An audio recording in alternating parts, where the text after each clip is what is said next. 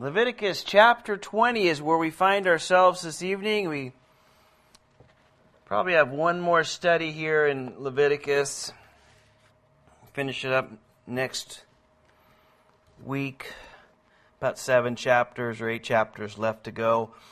Remember, we've been kind of doing a survey through the book of Leviticus, and so it's been a little bit uh, a little bit different. We know, it, it, again, Leviticus just means pertaining to the Levites.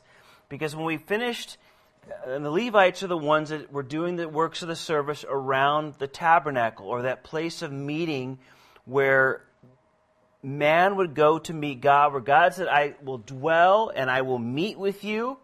And so remember Exodus, we we finished up with the tabernacle being built, everything that God told them to do, everything that they, Moses had seen on the mountain, they had built, and now they needed to put it uh, uh, and, and, and begin it in, uh, in its service that God had for it.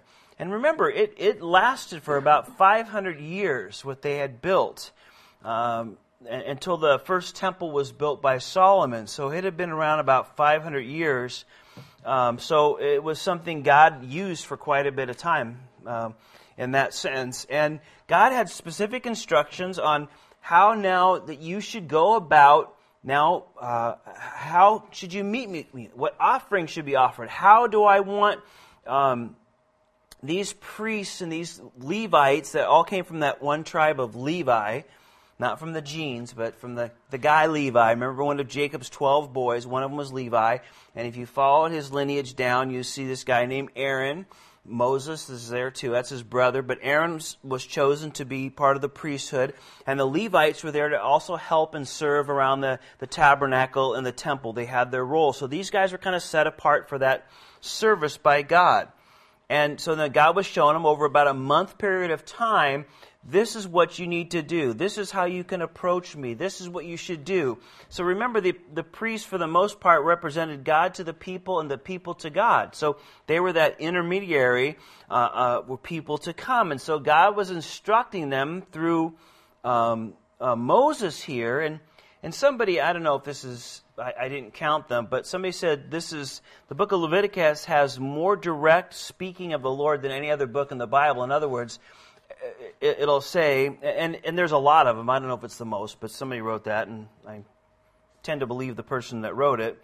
Uh, very reliable source, but he said that the most places where it says, and the Lord spoke, and the Lord said, and the Lord said, there's a lot of instructions directly how they should do things. And we've been kind of looking over it uh, uh, again, not getting lost in the details because sometimes you can read through Leviticus and you're like, oh, this is like, ah.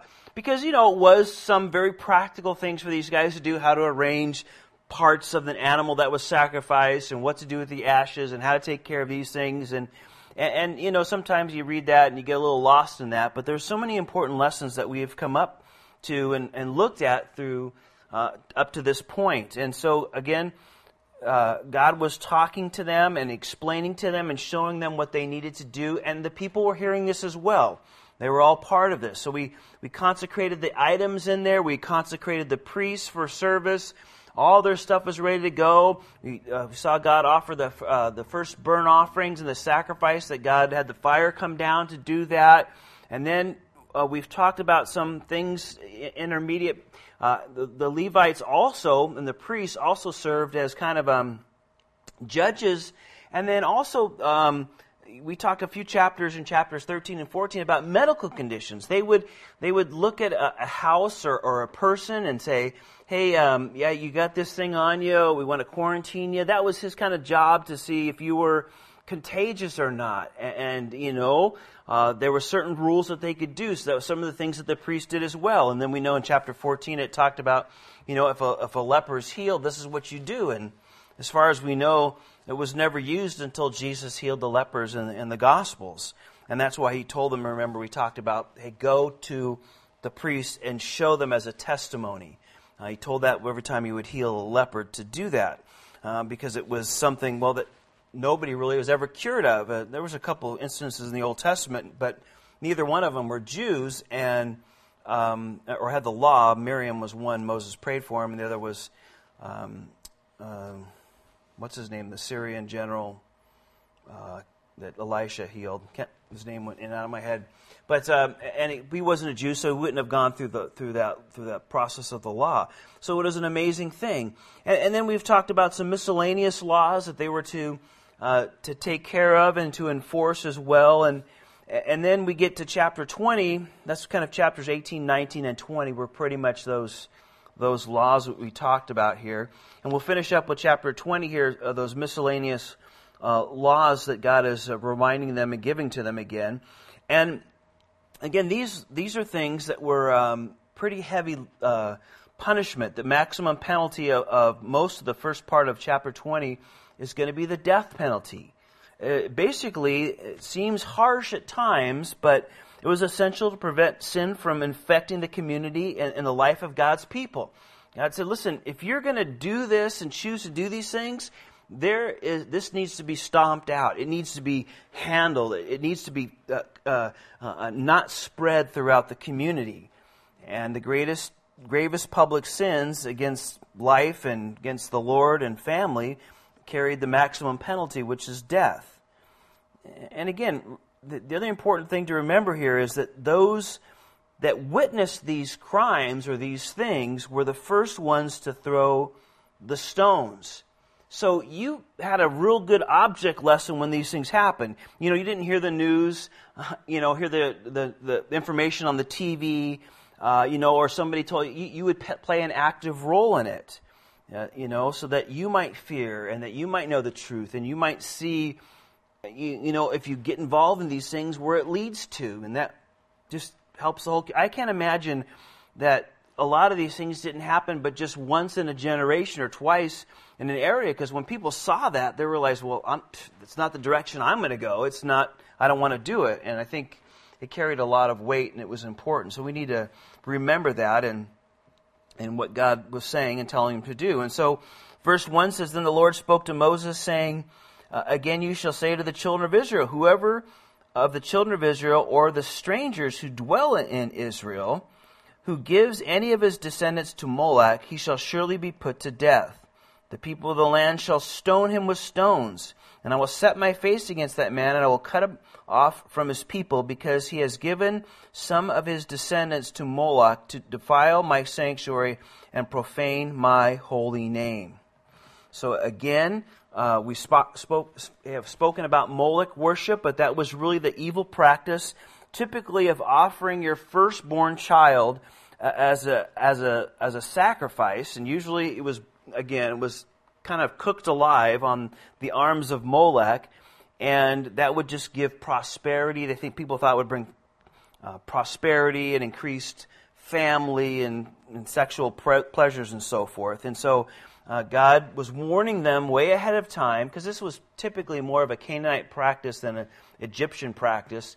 But the land you're going to go into, you're going to see this. And, and, uh, and again, you, you know, you go back through some of the archaeology, and they would take the remains of those babies and actually put them in their walls, you know, in little cups and little clay jars, and uh, you know, to bring good luck. And uh, you know, this was something they did. And God said, when you see that, this is not something that you are to participate in. As a matter of fact, if you do participate in it, it's going to, uh, it, it's deadly serious. Don't do it. Don't get involved in that. You're going to see that. And again, verse 4 And if the people of the land should uh, in any way hide their eyes from that, the man, when he gives some of his descendants to Molech, and they do not kill him, I will set my face against that man and against his family, and I will cut him off from his people, and all who prostrate themselves uh, with him to, the, uh, to commit harlotry with Moloch. So, you know, God didn't want the people to ignore these things. God wanted the community to deal with it and take care of it and not allow it to spread.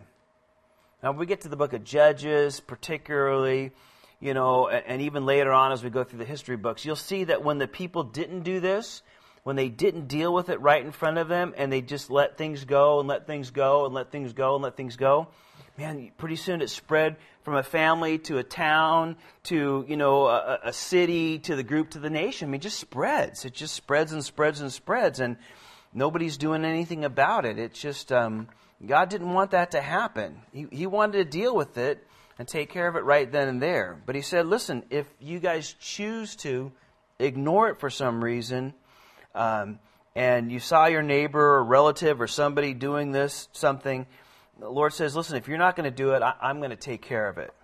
You're, you're not going to get away with anything. Just know that. Even though if somebody chooses not to keep what I've told them to do, uh, then I'm going to enforce it in some way. So, important to remember that nobody really gets away with anything. God is watching and knows, and He's going to deal with it. Um, that's what He's telling His people way back then. You're not getting away with anything. And that's why we have so much throughout the Old Testament and the New Testament is not taking vengeance, trusting the Lord, committing ourselves into His hands, and not, you know, retaliating or, you know, having to defend ourselves all the time, put out fires, all people saying all sorts of stuff about you. And the Lord's going to deal with it. The Lord's going to take care of it. Um, he's watching and He sees these things. And so, uh, again, same thing is true with this. Um, well, verse 6 And the person who turns to mediums and familiar spirits to prostitute themselves with them, I will set my face against that person and cut him off from his people. Typically, cutting off from his people means death, okay? It's another way of, of putting that. For the most part, that's what, it, that's what it meant throughout the Old Testament here. And so, again, don't deal with, you know, the tarot cards and the crystal balls and all that other nonsense and all other weird forms of all that kind of stuff. Um, everything Harry Potter. right? that's what this is talking about here. Uh, that's how God feels about it. It wasn't a cutesy thing. It was, you know, you're not, not even supposed to go down that road. Verse 7 Consecrate yourselves, therefore, for, um, therefore, and be holy, for I am the Lord your God. You shall keep my statutes and perform them. I am the Lord who sanctifies you. And again, God doesn't give a lot of explanation at times for the laws that He has them to do. The only thing He repeats, and if you've been here, you know it over and over and over and over again. How, the, the, why am I doing this? Why am I keeping these laws? Why am I not doing these things? Whatever those things that we've been reading and the things that we'll, we'll continue to read is, He gives this as one explanation. You're to do this because I am holy, and you're my people, so you're supposed to reflect me. I, am telling why? Because I'm God and I'm holy, and you're not to be like everybody else. You're to reflect me. And, and so be holy because I'm holy. God repeats that over and over and over again. You're to be different. You're not going to be like everybody else because you're supposed to represent me. Whether it's an individual person or in this time today or in this back in this day and age as a nation, they were supposed to represent the Lord. Nothing's really changed in that. Um, the Lord uses us as, as His representatives, and we're to reflect that. And He says, Why? Because I'm, di- I'm holy. The world is full of sin and it heads in this direction. I'm God, I'm holy, I'm over here. And I want you to reflect that in your life, in how you live, in your family, with your community, and in your country, particularly for the, for the Old Testament here. I'm holy. Well, verse 9 uh, said, For uh, everyone who curses his father or his mother shall surely be put to death. He has cursed his father or his mother, his blood shall be upon him. Now, we've, we've talked about already honoring your father and mother. We talked about last week about, remember, standing up in the, in the presence of the age, so respect there. We've talked about this in, in a number of ways uh, already. God repeats it pretty much over and over again because, as we've said, it starts in the family. If a child does not respect his parents, does not show respect for their rules and their what they've laid down and the things that they want, they, there's nobody else in this world they're going to respect. If it can't, if it, if it can't happen at home, then it, they're not going to respect the police. They're not going to respect teachers. They're not going to respect the laws of the country. They're not going to respect any of that stuff. It, it, it all starts there, and God knows that. And that's why the family is so important. And that's why, you know, Satan attacks the family so often. why he wants to separate uh, husband and wife, why he wants to move the children, why he wants to make a, a, family now two guys or two girls or sharing three or whatever, all the craziness that's out there.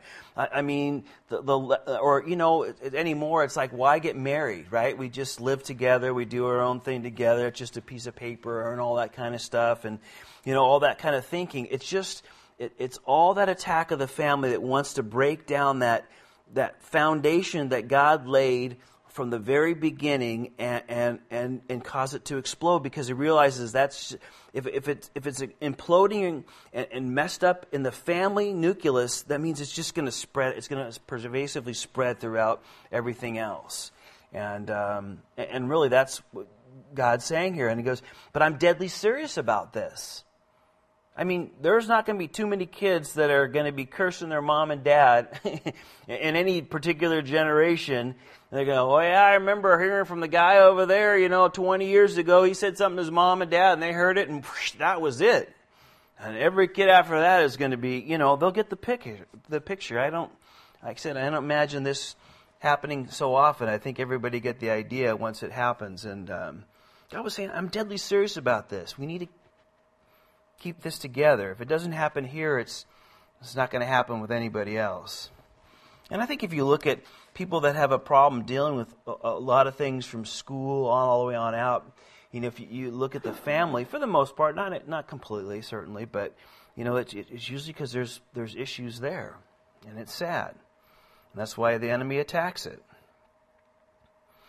Well, the rest of it here, down from verses 10 to verses 19, just talk about other things that people would do um, sexually, um, basically, that also were part of the death penalty. And so I'll just hit, highlight them. Verse 10 talks about committing adultery.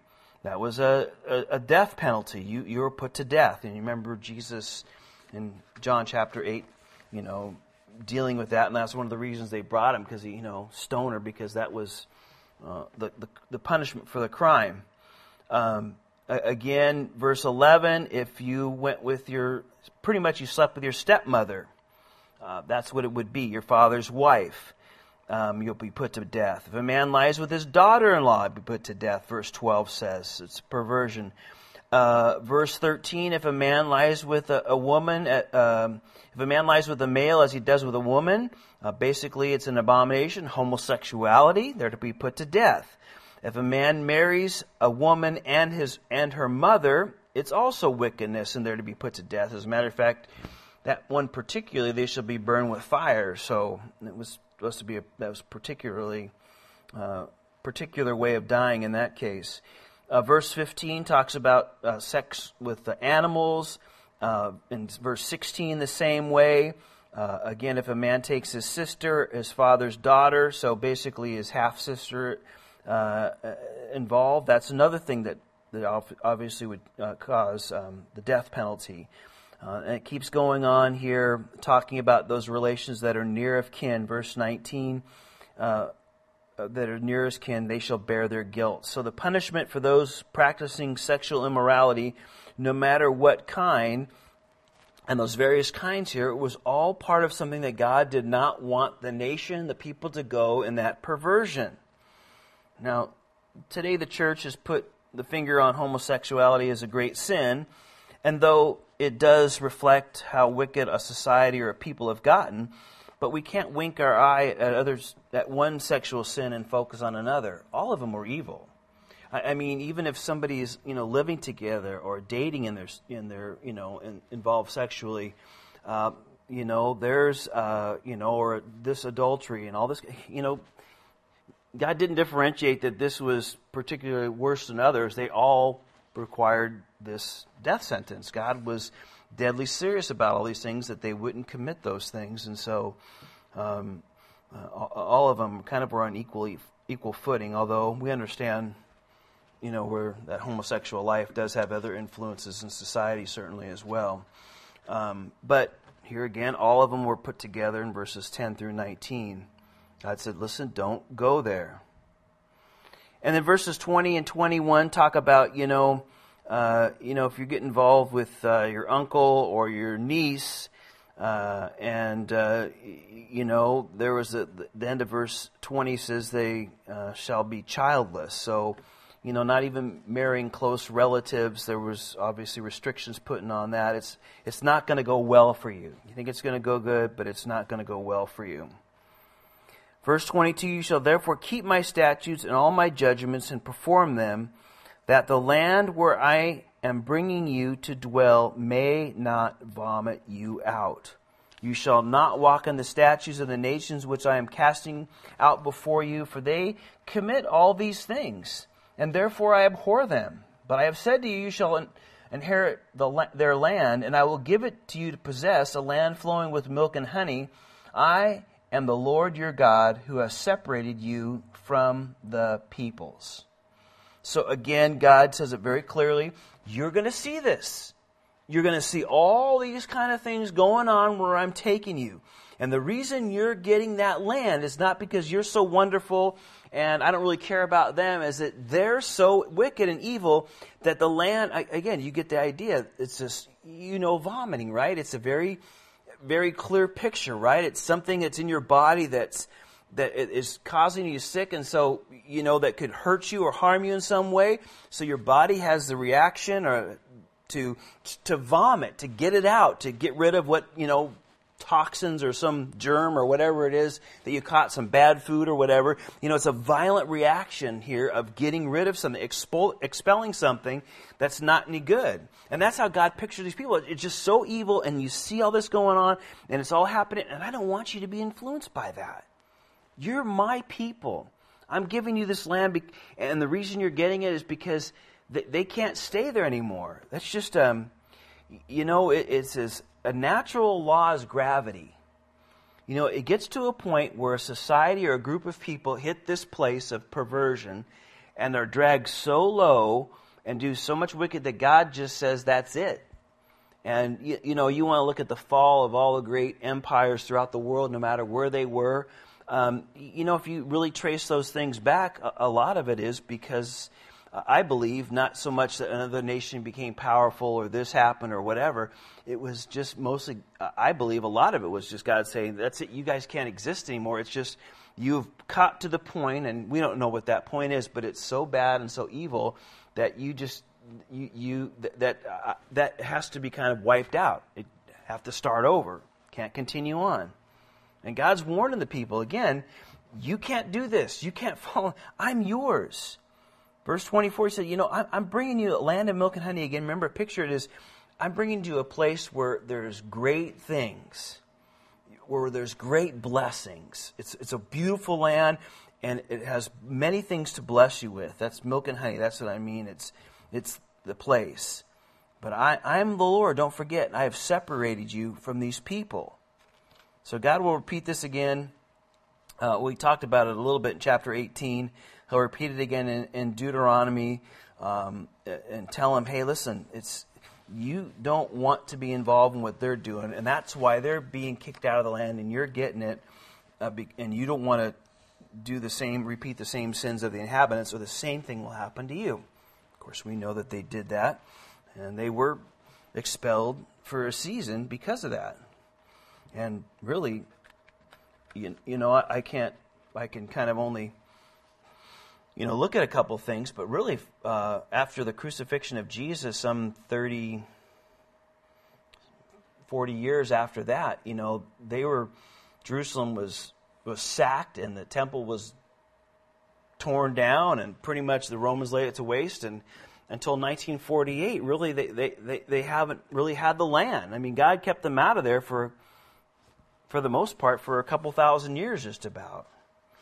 Um, so he's he is showing them that if you don't do what's right, the same thing is going to happen to you. And don't think that the United States is exempt from that in some way.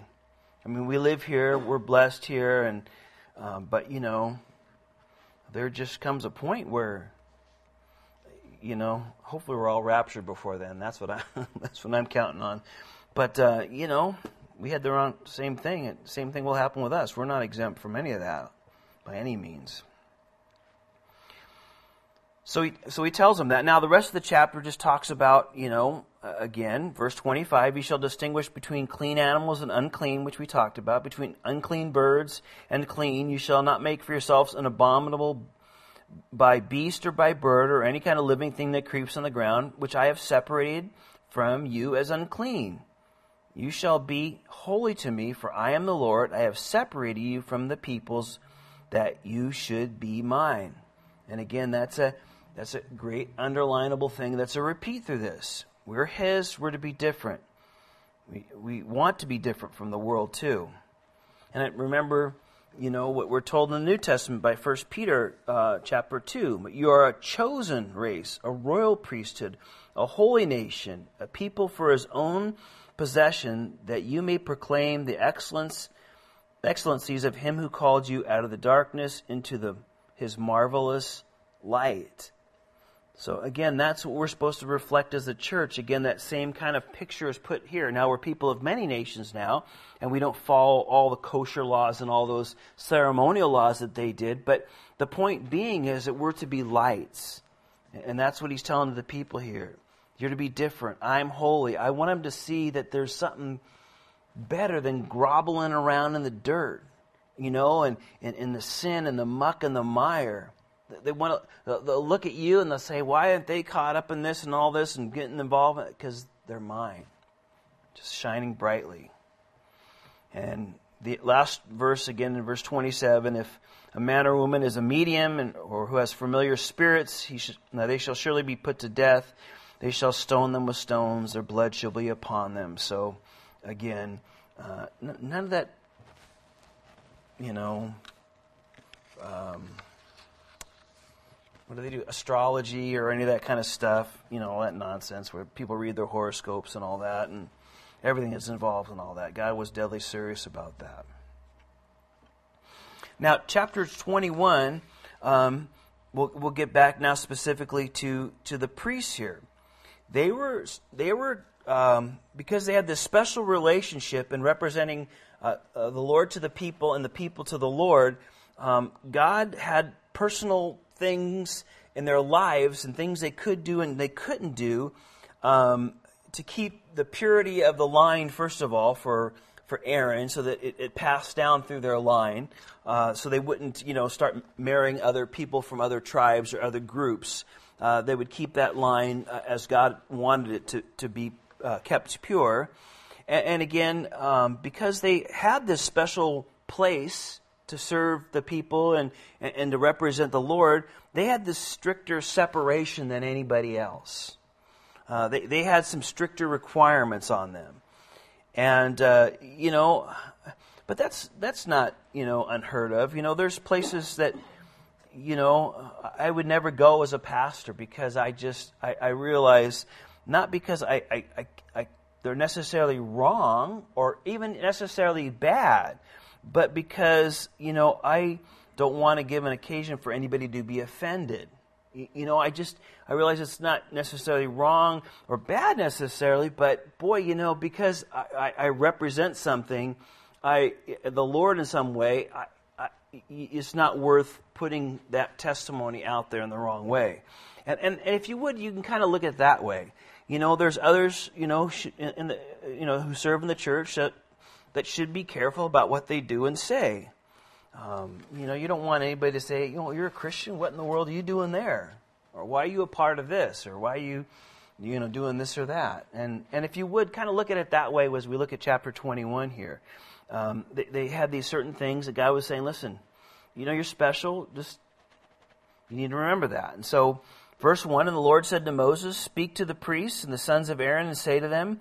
None shall defile himself for the dead among his people, except for his relatives who are nearest to him, his mother, his father, his son, his daughter, his brother, also his virgin sister who is near to him, who has no husband, for he may defile himself. Otherwise, he uh, shall not defile himself, being a chief man among his people, to profane himself. So again, the priest ministered before the altar of the Lord, and to be unclean. So if you touched a dead body, and we've talked about that, you know, God said that's just, just unclean, and, and that would take you out of service of the temple or the tabernacle. And so I'm going to restrict you. Uh, and again, remember they had the job of burying and preparing the body and doing all that. So it would be difficult. It's not like today, you know, somebody dies typically, you know, in a hospital or someplace, and then the coroner picks them up, or you know, the mortuary picks them up. They take care of the, you know, and you just kind of go in an office and deal with some paperwork. You never really, you know, have to do anything with the body. They didn't have anything like that, and so you know, typically that would be responsibility. But God says, listen, you just can't do that for anybody. You, you, can, you can do that for some, but uh, again, if you were unclean, it would restrict you from doing some of your duties. It, it would put them out of the ministry for a little bit. And God says, listen, that who's going to represent you to me? Who's going to do all the sacrifices? Who's going to be there for all these things? You, won't be able to do that. And so there, there's a limited few that you know I understand in these relations. You you, you can do that certainly, but um, you, you, there, you can't go outside of that. Now, for the high priest, we're going to see it's even stricter, but we'll get to that in a second. So they weren't to touch them except for a few to make themselves unclean. Verse 5 They shall not make a bald place on their heads, nor shall they shave the edges of their beards, nor make any cuts in their flesh.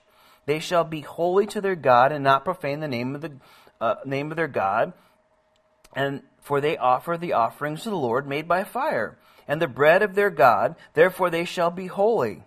And then, so he says, you know, you're not supposed to, you know, be careful that you don't alter your looks in a way that would make you look like a pagan priest or like anybody else and what they did. I, I want you to, you're not to go that way, you know, you're to be conscious of those things. And then verse 7 You shall not take a wife who is a harlot or is a defiled woman, or take uh, a woman of divorce from her husband, for the priest is holy to God. And therefore you shall consecrate him, for he offers the bread of your God. He shall be holy to you, for I am the Lord who sanctifies you. I am holy. The daughter of any priest, if she profanes herself by playing the harlot, uh, she profanes her father, and she shall be burned with fire. So again, the, the priests had restrictions on who they could marry. Um, and again, the biggest thing was to keep that priest line through the line of Aaron and through his sons down that way. Um, you know, uh, so God wanted to keep that, and He's going to even get a little more detailed, saying, no, you need to marry within the, the Levites and in this family of priests and so forth. You're not to do that. Doesn't mean that anybody else was bad or they're wrong or they couldn't uh, marry them or there was something wrong with them. It's just the fact that God was wanting to keep that uh, without adding maybe uh, you know stepchildren we say into that line and dealing with all that. God says no, we're gonna we're gonna keep it this way for you guys because of the food, and we'll talk about that in a little bit. But again, and their children also reflect the things of the Lord as well. If they were to go off in, in a different direction, and, and in this case, being a prostitute, um, then they had a little strict. They had stricter, obviously, punishment with dealing with them as well because uh, they were part of the priesthood. Now, lest you think this is very strange, you know, if you read the requirements for uh, an elder or a leader in the church in, in 1 Timothy particularly, and Titus as well, you know, it does talk about that. You know, there's, there's certain qualifications there that that uh, that are kind of listed to you know to to separate uh, a person in in that role, and those are good things, and those are right things, and and if you would, you know, it's not a whole lot different, really, in the sense of. Um, uh, again, the leaders are, are held up to a higher standard and they're reflective of these things, and, and God doesn't want any case where somebody can just write them off easy, right? Um, in, in, any way. And, that's what he's doing here with the, with the priests as well. Now, the high priest, verse 10, who is the high priest among his brother, whose head is anointed with oil and, uh, you know, was poured over and is consecrated to wear the garments, shall not uncover his head nor tear his clothes. I remember Caiaphas, when he heard Jesus speak, he ripped his clothes, uh, again, totally breaking what was said here just as a note.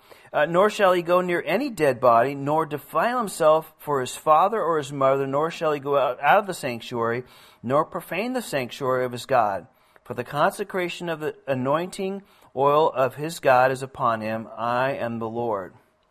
So basically, what the Lord's saying here is the high priest was to continue to minister and not go into despair. You know, he was representing um, the Lord here. And uh, his job uh, was to lead people and to be an example and not to let anything knock him out of the ministry. Because who would take his place, right? I mean, he's the guy um, that's really supposed to represent the Lord. Who was really going to take his place? And so there was not supposed to be do anything that would knock him out of that place of ministry. And, and he was to be an example. He wasn't supposed to go in despair. After all, doesn't he trust in the Lord?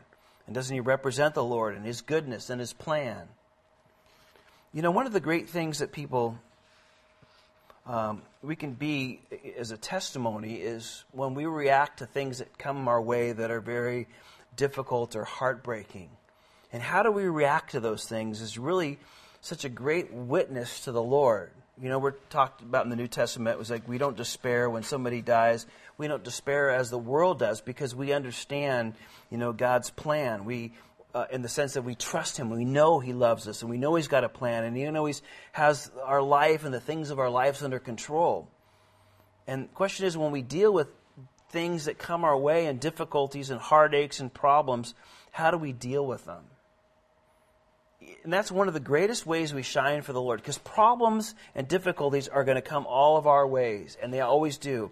But what makes us stand out is how we deal with them that's different than how everybody else does.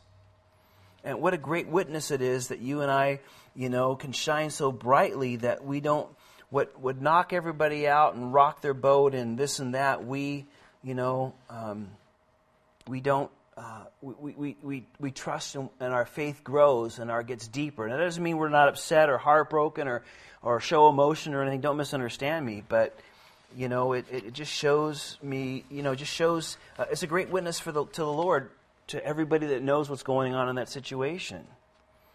Uh, it can do great things. I, you know, I, you know, over the years, just, you know, you see when couples are going through hard times, you can, you, know, you can really see so much about what's going on is by what they do when the difficulties are happening in a marriage. Do they grow closer to the Lord? Do they come to church more often? Are they more now in tune with things of the Lord? Or do they just, you know, drift off into eh, eh, what everybody else is drifting off into? You know, it really says a lot um, about, you know, their faith and, and and really what's going on with them. I, I think it says a lot, you know, uh, about that. Not completely and exclusively, but you know, what what does a difficult situation do? To drive you to the Lord or away from the Lord? And in this case, you know, the high priest was supposed to represent the Lord. He's not going. Nothing's going to rock the boat. Not, nothing's going to knock him off uh, that place. Nothing's going to move him, if we can put it in those those terms. And that's what God's saying here. Um, and then verse 13, you know, he shall take a wife uh, in her virginity and not widowed or divorced or some kind of prostitute. He shall marry these, but shall take a virgin of his own people as wife, nor shall he profane his posterity among his people, for I am the Lord, I, for I, the Lord, sanctify him. So, again, this guy uh, represented the Lord to the people and the people of the Lord, and uh, if he couldn't even be in the temple or the tabernacle, how could he do that? So the Lord says, listen, that, that's your calling. Um, then verses 16 through 24, we'll, we'll talk about some of the, the, the defects. Well, let's just read it real quick. Verse 16 The Lord spoke to Moses, saying, Speak to Aaron, saying, No man of your descendants in succeeding generations who has any defect may approach or to offer the bread of his God. For any man who has a defect shall not approach a, a, a, man blind or lame or who has marred face or a limb too long, or any man who has a broken foot or a broken hand. And then verse 20 talks about some more things, and even eczema or a scab or as a eunuch, um, or have any of these defects. Um, you know, birth defects, or we would say, you know, handicaps, I guess, today, or birth defects. He sh- she shouldn't go uh, near the altar, verse 23, uh, the veil to approach the altar because of his defect, lest he profane my sanctuary. And um, uh, I'm sorry, I ran over. Uh, yeah, he, verse 22 said, He may eat the bread of his God, both mo- most holy and holy, but he shouldn't go near the veil or the altar. And verse 24, Moses told it to Aaron and his sons and to all the children of Israel. So this restriction for those who were born with a handicapped, if you we would say today, but handicapped priests were assured that they had food because they were able to eat and share in all the food and all the portions that the priests got from the offerings and so forth, um, and also from the most holy food. But they couldn't serve as priests. Why? Because you say, well, that doesn't seem fair. Well, the Lord was preserving a picture of Jesus, who was the perfect high priest. Um, and I, I, think one of the important things is he was preserved. he was making a picture here. You know, Jesus without spot or blemish. Um, and also remember the sacrifices were supposed to be brought in the same way. No sacrifice was to be offered if it had a blemish or it had some, um, you know, defect in some way. It couldn't be offered to the Lord. And the same token, the priest was to serve as a tabernacle. He, if he had one of those things, he wasn't, Now he was still taken care of. Don't think he was just put out and nobody cared for him and they, you know, did this or that. No, he was able to eat all that, but he just couldn't participate in that service. So no person could do it and no offering or animal could come with any kind of those blemishes. And I think both the offering and the offer represent Christ, who had no blemish in him, in his work or in his person or anything that he did. And so God was, I think, really setting that, that, that picture there for that. And plus, these guys, you know, had a number of things that they had to do, and, and maybe some of them weren't even capable of doing. And, you know, there's a lot of blessing to that. They weren't having to do all the things that these other guys were doing. Um, again, but these instructions aren't given secretly to the priests, they're in public. Each Israelite was knowing what was expected of, of him and what God expected of the priests as well. He wasn't, wasn't you know, um, hiding any of this. So he was telling him that. Well, verse or chapter 22, then the Lord spoke to Moses, uh, saying, Speak to Aaron and his sons and separate them from the holy things of the children of Israel, that they do not profane my holy name uh, by what they dedicate to me. I am the Lord. And so, again, uh, uh, remember that God was holy and he said not to go near these things. Um, if you go near these things while you're unclean, uh, verse 3 goes to say, then say to them, whoever of your descendants throughout all your generation who go near the holy things which the children of Israel dedicate to the Lord, while he has an uncleanness upon him, that person shall be cut off from my presence. I am the Lord. And, and if you um, are one of his descendants and you have leprosy or you have some kind of skin disease or you know you've made unclean by some of these things that, that talk about all the way down through you know uh, uh, verse 7 and 8 and or 6 and 7 and and then you know you're you're not to go through and do the regular priest duty. You now have to separate yourself. You need to be holy when you're going to participate and do all the things that I've called you to do. You just can't show up and think, well, it's okay, no big deal, I, you know, this, that, or whatever. Um, he said, you, can't do that. You need to recognize that. I don't even want you to eat food that's torn by wild beasts, it says in, in verse 8. You, you know, there's certain things, and if you become unclean for a certain reason, there's a procedure. You wash, and then after sunset, you, you you're considered clean again.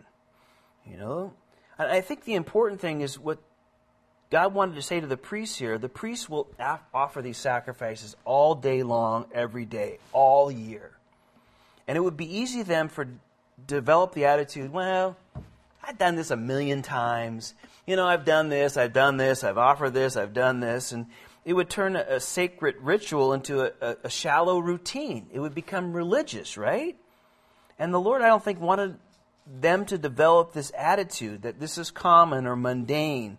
And then he would end up treating the things that were holy with contempt. Ah, you know, I've done this, I've done that. I, you know, big deal, no big deal. I know how to do this. I'm going to do this in my sleep. You see, now we know that's what happened with the Jews in a lot of ways, right? It became this ritual. And by the time Jesus came around, they had so many rules and regulations that they had added and done all this stuff. It was all about how it, you know, what you did and how you looked. It didn't really matter who you were on the inside. And, and, and they had kind of lost it all in the religious attitude, but it, they had lost all connection relationally with, with the Father. And the Lord, you know, wanted these priests eh, eh, very early on not to go down that road You, you need to remember that. Don't go through the routine. Don't, don't go through the ritual and then just think it's a ritual I got to do over and over and over and over again. I'd probably go crazy. You know, I, you know, a lot of you guys grew up in the Catholic Church and probably saw the ritual and could probably perform it yourself because you've seen it so many times. And I, you know, if I had to do the same thing over and over again, uh, you know, and say the same things and do the same things, and uh, uh, I couldn't last. I know that. I mean, it's uh, one of the reasons why I just love going through the Bible, even though some of you might be tortured about going through Leviticus here, but such great lessons, I think. And, and you know, we, we're, we're going through constantly through all of God's Word. But boy, if you had to do the same thing over and over again, you could see how you could fall into this. Very religious teaching. God said, I want you to do that. You know, I, I, I, you're, you're, you represent me. You're doing this for a purpose. You need to, you need to keep that alive within you. The very altar, you're, you're supposed to serve me and be connecting with me, and you're showing people that. We don't want to lose that. But even as Christians, we can do that as, as well, can't we? You know, we're okay, well, I go through the routine. I got my routine down. I got this. I know this. And I learned this. And I got that. I've been through that. I've heard that before. And I, you know, know all this stuff. And, and then, you know, it's all kind of routine. And uh, it, it's pretty sad. You know, it's funny where we are, you know, getting people to go to churches is. Uh, like a chore, except for the Catholic Church. we drove there by their uh, Christmas Eve coming back from taking Ethan for his birthday for a dinner and packed. Church is packed. I mean, just packed. And um, yeah, you know. Anyway, they, they, you know, and I won't say anything about that, but you know, they're there, right? I, I, I give them something for that, whether God knows their hearts. But you know, but but Christians today, it seems to be the other direction. Uh, not even addressing that, but it's just like, oh, show up to church. Oh, it's so hard, and I so this and that, and I, and I you know, you you think, man, it's just um, it's like a chore. You have to show up, you know, and and be a part of what God's doing. I I you know that that just be an alarm bell for people. You know, what's what, what's what's really my attitude? What's my goals? What am I really doing? Is it if it's that hard? Now you guys are here, obviously, so I'm kind of preaching to the choir, obviously. But you know, it's so hard for people just to show up to church because there's so many things in life and this and that, and you think, well, what are you really pursuing? What's all your energy being poured into?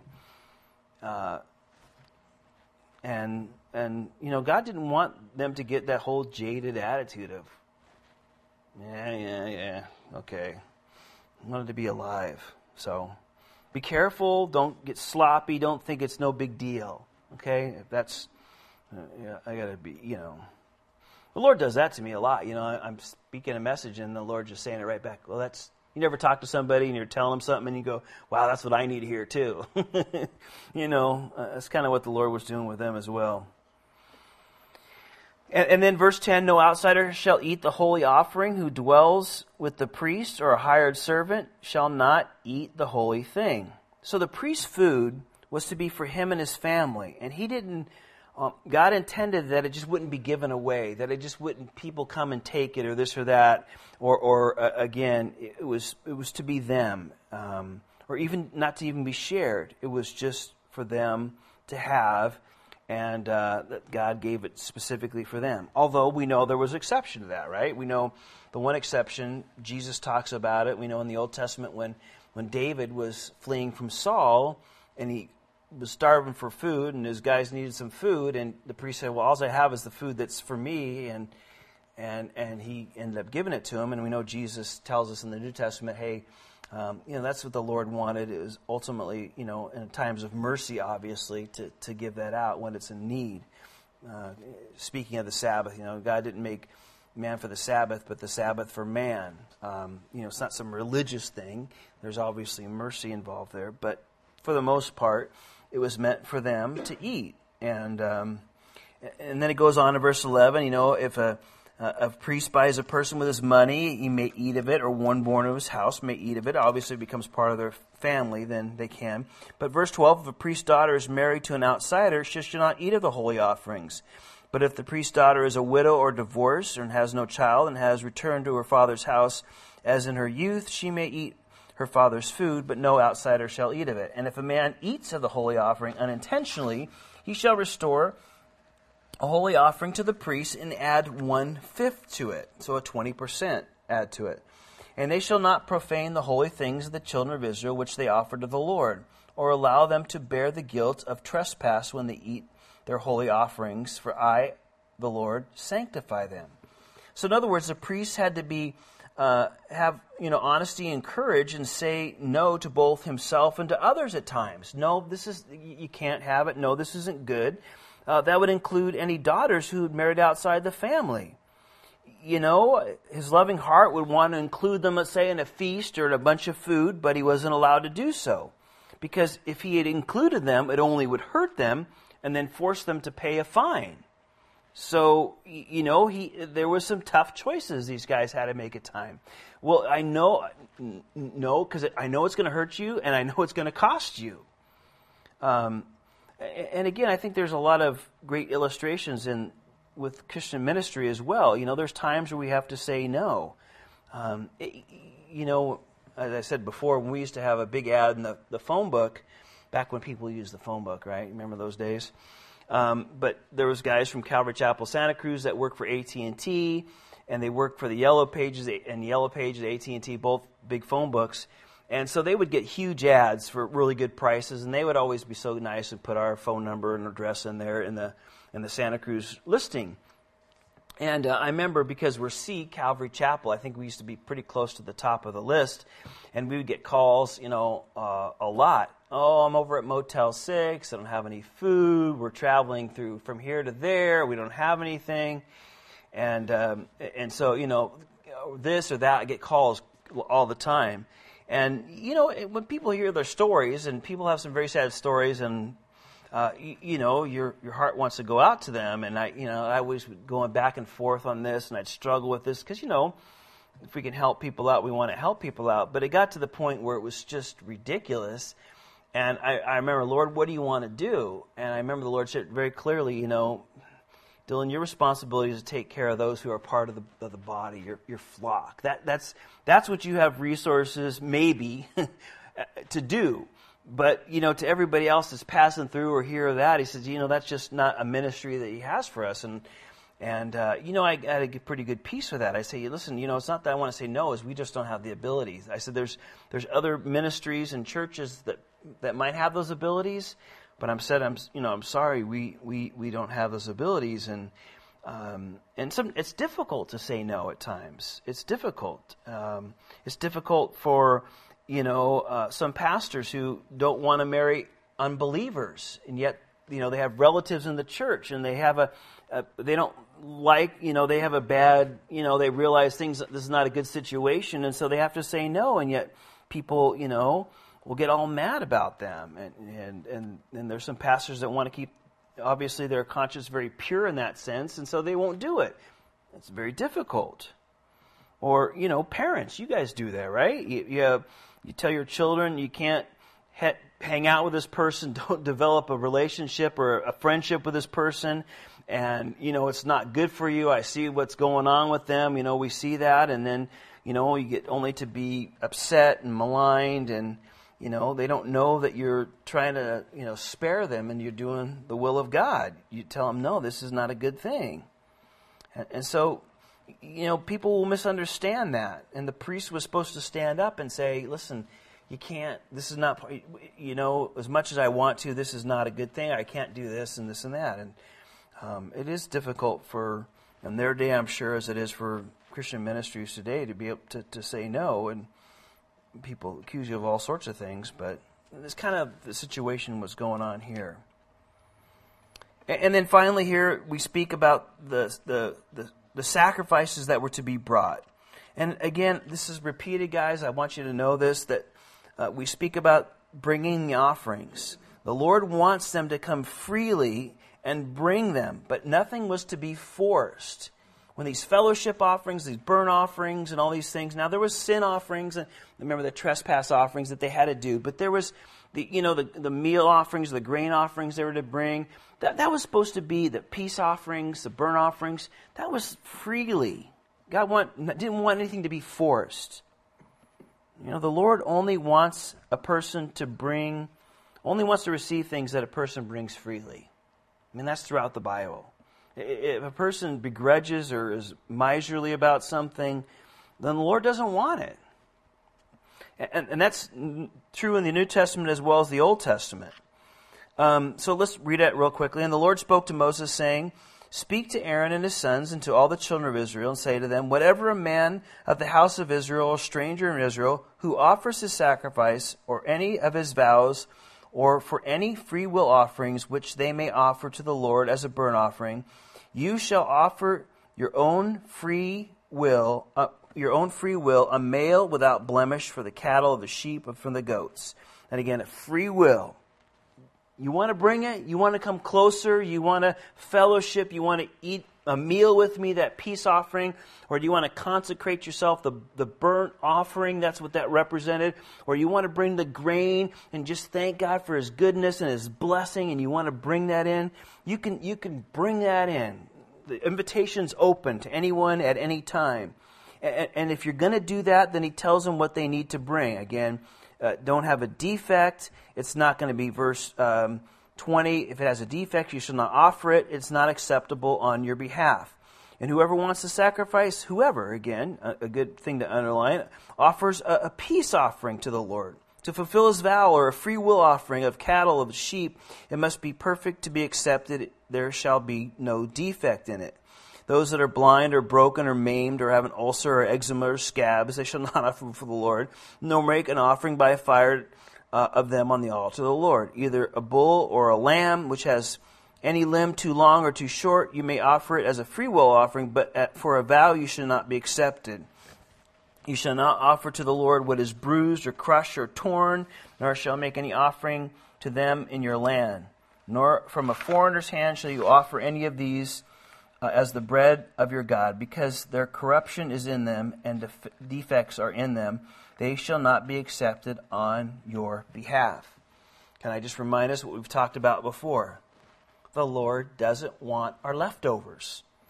And He doesn't want uh, what we don't want. Oh, I don't want this. Uh, you know, I was at a place today and they, you know, have one of those bins where you throw all your, you know, used clothes or this or that, you know, by the gas station and somebody had pried it open and there was this stuff in there and everything. It was just, you know, God, that's not what God wants. He doesn't want the leftover. What somebody else doesn't want, they gave it to you, and you're, you know, the white elephant gifts, right? Some of us do that white elephant thing. It's kind of funny to, to see all that. God says, I don't want any of that. I don't want your leftovers. I don't want what you don't want. I don't want what somebody else doesn't want and gave to you and you don't want.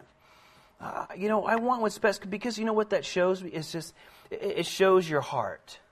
It shows your heart. It shows that you know. Uh, um, listen, I, I, I, first of all, the sacrifice it's just not acceptable. People think, well, I'll just feel good about it if I if I donate this old bunch of clothes that's been sitting in my closet for uh, two years and they're from the 1960s or whatever. You know what I mean? Oh, just oh, it'd be some great gift. Well, no, it's just your junk that you don't want anymore, right? And and and yes, give it away or do whatever you want to do with it, you know. But you, you know, you just can't have this magnanimous thing that you're just oh, here's this great offering to the Lord. The Lord says, no, I, I don't want leftovers, and I don't want what you don't want or what somebody else doesn't want. You, you know, you, you, uh, if you're going to come and worship and, and give, it, this is going to be uh, this is going to be from your heart. And that's why it had to be a free will, because if not, people would be grudgingly giving all sorts of stuff.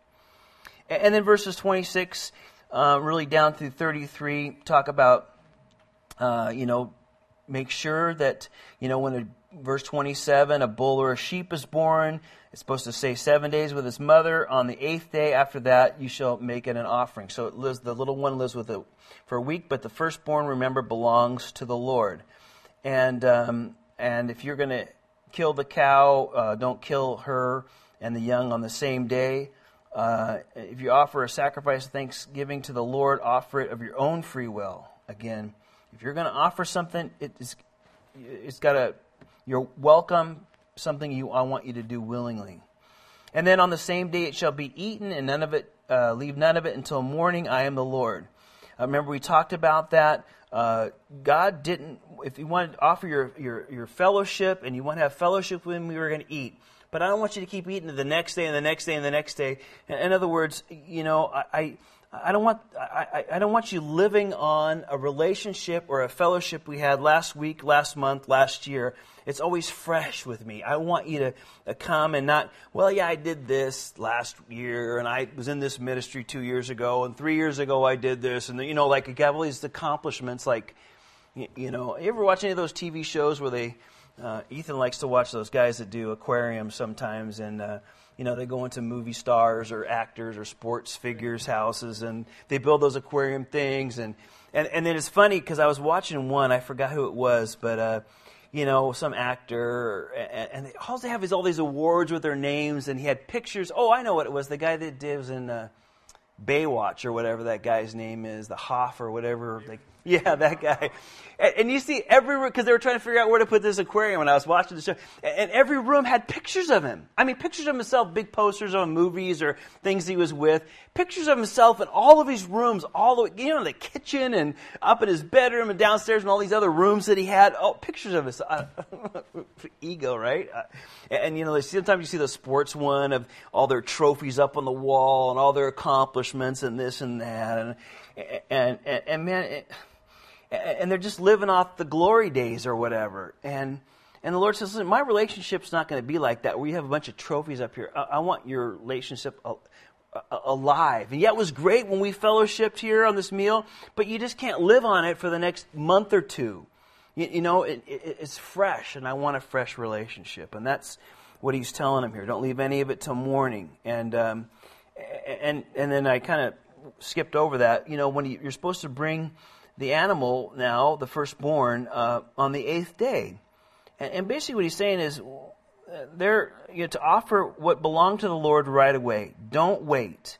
Uh, don't put it off. Um, you, you, know, on the eighth day now, okay, it's ready. Bring it. Don't don't just let those things that you know you're supposed to give and do for the Lord. Don't let them sit there. Take care of them. Do it. Um, you know, do it right away. Don't put it off. You know, the eighth day, it's ready to go. Do it because you know when we put things off, we just never do them. Or I'll, I'll, you know, do it next time, or I'll give it next time, or I'll be a part of that next, or oh, next month, uh, next week. You know how those things are. The Lord says, don't do that because we have a tendency to, you know, uh, put things off, and then we'll we'll never get to them or never do them. And so, He says, don't don't do that.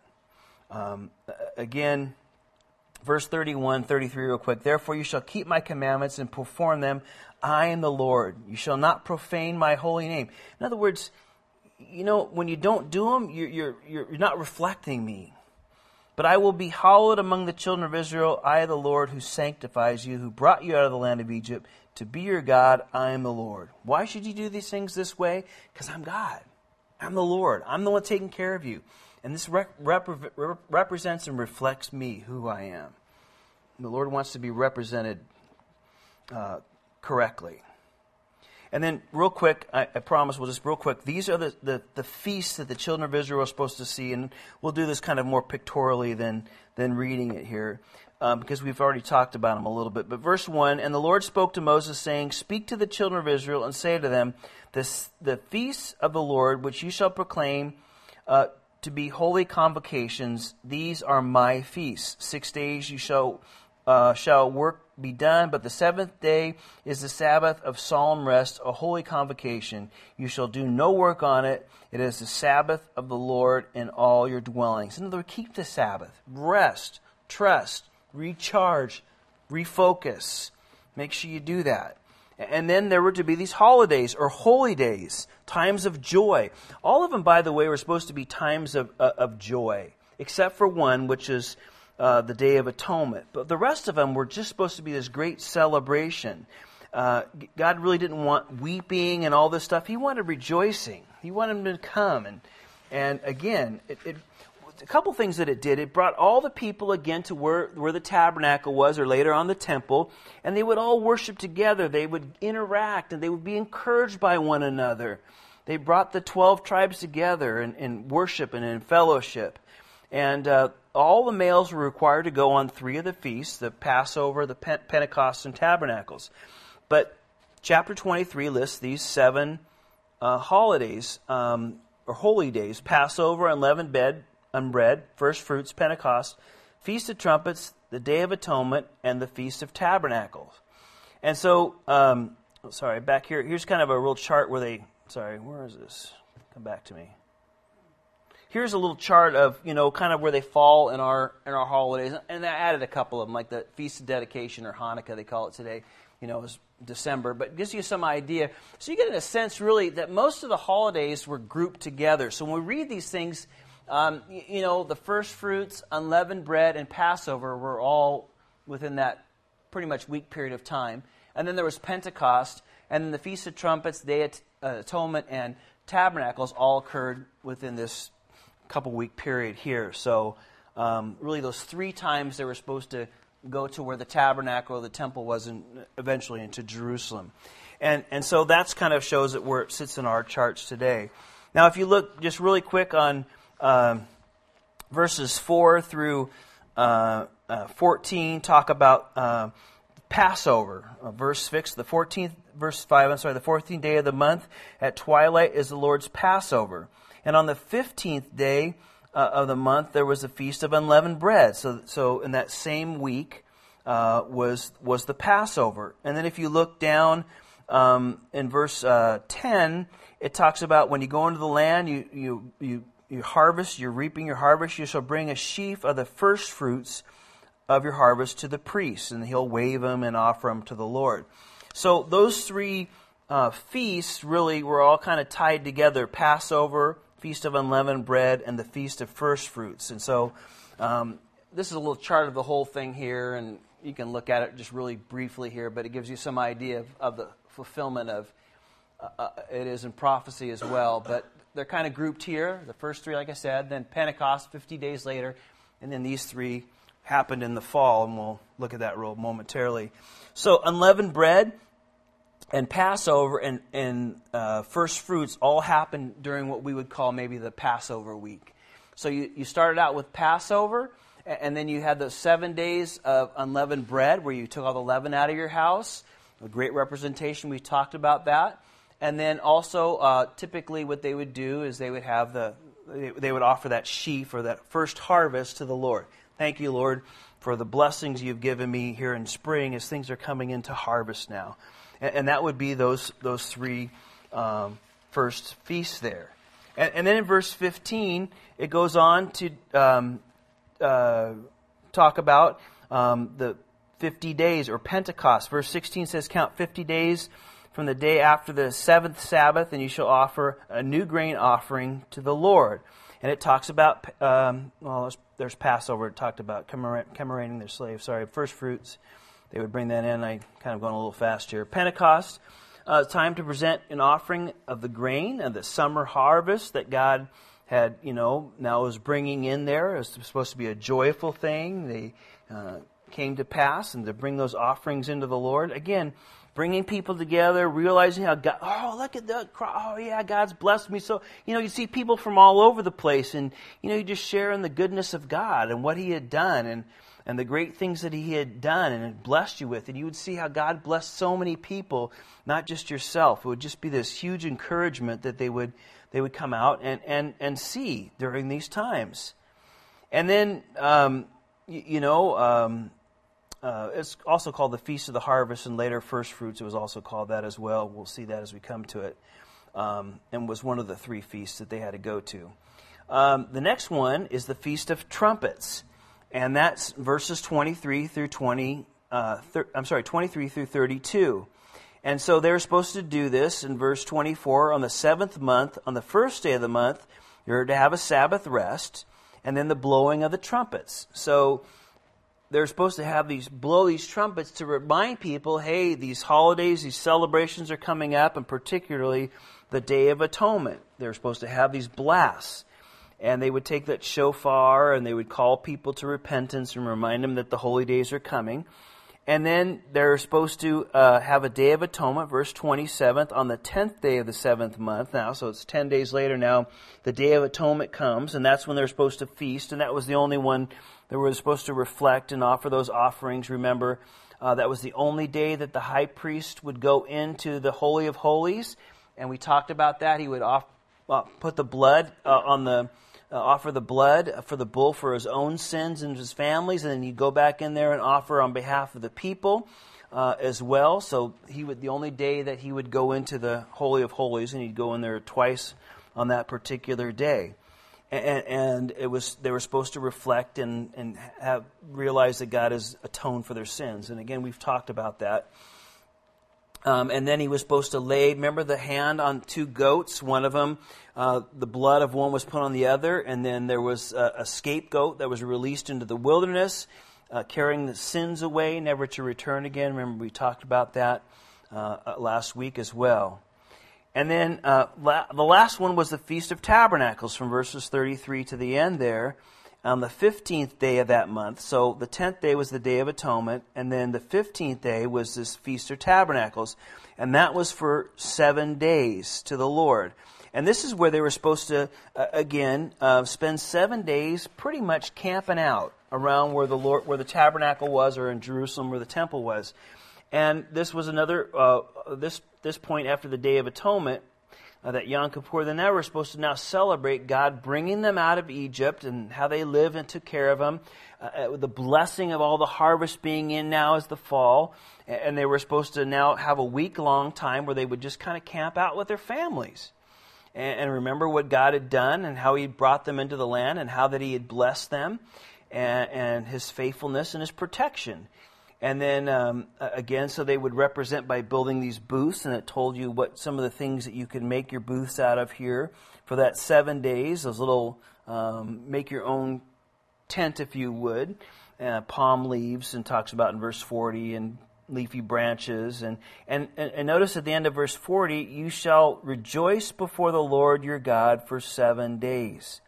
So, you know, remember how good God was and how He's blessed them and and everybody was to do that and um, and remember God's care and provision and His blessings that He's given them. So God wanted them to remember these things throughout the year. The holidays were to bring them together and to fellowship and to trust the Lord. They had to leave everything behind, not worry about all this or that or whatever. I can't take the time off, and you know how we are now. Oh, I have to work and don't get the time off, and this and that you know, God didn't want any of that going on there. He wanted them to take the time and rejoice in His goodness and remember Him and fellowship with others, and it was a priority in their lives, and so uh, uh, nationally and, and personally as well. Well, let's let's pray. Father, again, we thank you for this time that we get to look at these things, and I know the feast we've spent a lot of time talking about, Father, but um, just great pictures, Lord. Um, we could do so many lessons in this in these chapters, Lord, and we thank you for them. Just again, draw us close and remind us of your uh, of all the great things that you have spoken to us tonight. We thank you for we ask this in Jesus' name. Amen. Amen. Amen. And Lord willing, we'll finish up next week with some final closers.